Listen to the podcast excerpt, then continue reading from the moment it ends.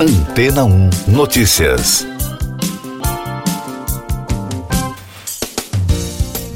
Bom dia.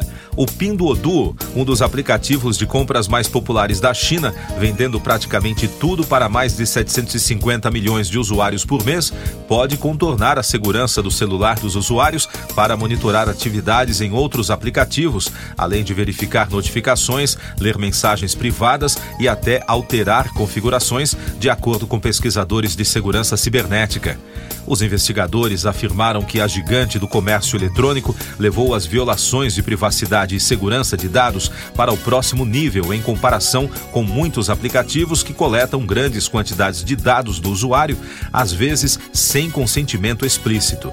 Em uma reportagem especial, a CNN conversou com equipes de segurança cibernética da Ásia, Europa e Estados Unidos, bem como funcionários e atuais da Pinduoduo, depois de receber uma denúncia.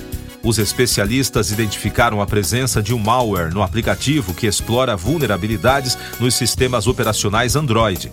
De acordo com a reportagem, pessoas de dentro da empresa disseram que os exploits foram utilizados para espionar usuários e concorrentes, supostamente para aumentar as vendas. Para Mikko Ripponen, diretor de pesquisa da WithSecure, uma empresa finlandesa de segurança cibernética, as denúncias são altamente incomum e são bastante prejudiciais para o aplicativo. A evidência de malware sofisticado no Pinduoduo ocorre em meio a uma série de pressões sobre aplicativos desenvolvidos na China, como o TikTok.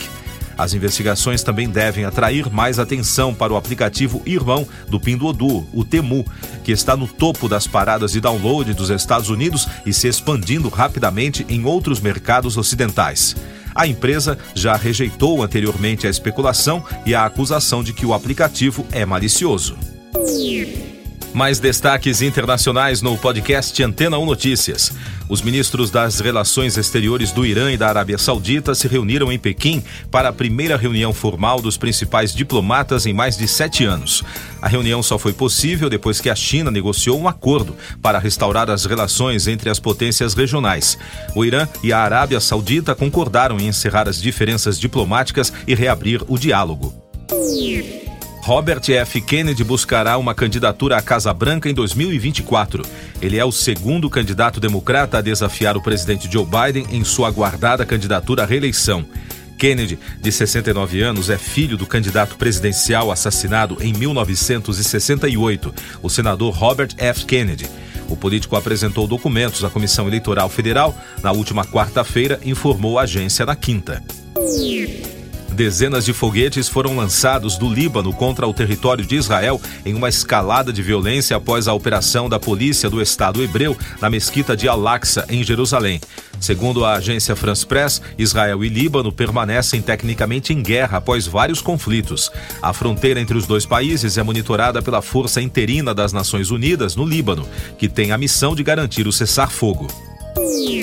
Os médicos do ex-premier italiano Silvio Berlusconi informaram que ele sofre de câncer crônico no sangue há algum tempo e atualmente está em terapia intensiva devido a uma infecção pulmonar. O político de 86 anos e magnata da mídia está sendo tratado em uma unidade cardíaca do Hospital San Raffaele, em Milão. Os médicos Alberto Zangrillo e Fábio Titeri não especificaram quando o câncer foi detectado pela primeira vez. O mês de março de 2023 foi o segundo mais quente da história para o período, sendo superado apenas pelo mesmo mês de 2016.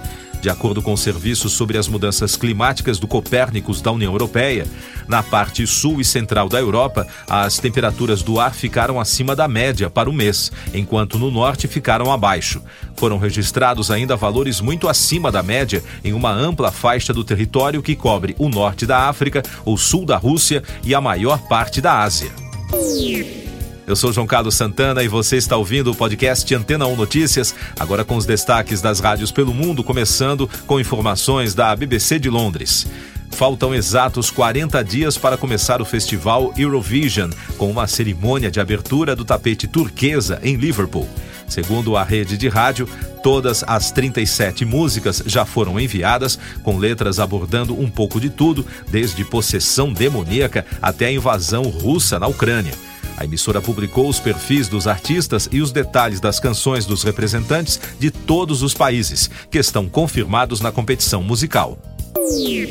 Ainda de Londres, da Capital FM, novas fotos foram compartilhadas de Lady Gaga interpretando Arlequina no segundo filme do Coringa.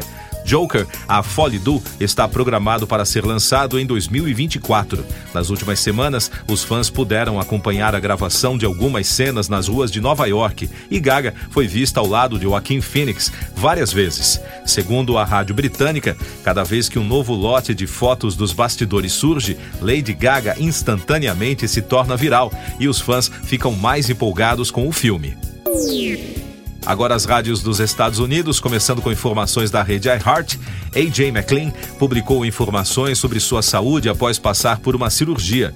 Nesta semana, o membro dos Backstreet Boys foi ao Instagram para compartilhar duas fotos dos curativos em seu estômago, depois que ele passou por uma cirurgia para a retirada de uma hérnia. Ele escreveu na legenda: Muito repouso na cama e filmes no meu futuro a noite toda. Obrigado pelas orações, agradeço a todas. Na semana passada, o músico e a esposa Rochelle enviaram uma nota ao TMZ desmentindo as notícias sobre um suposto divórcio do casal após 18 anos de relacionamento. O comunicado esclareceu que não se trata de um divórcio, mas de uma pausa na relação. E da Fox News de Nova York foi revelada a causa da morte do rapper Coolio. Segundo a reportagem, o músico morreu devido aos efeitos do fentanil, de acordo com o relatório obtido com o Los Angeles County Medical Examiner. Além disso, os legistas também encontraram vestígios de heroína e metanfetamina no sangue do cantor. A morte do rapper vencedor do Grammy no dia 28 de setembro, aos 59 anos, foi considerada um acidente. Siga nossos podcasts em antena1.com.br. Este foi o resumo das notícias que foram ao ar hoje na Antena 1.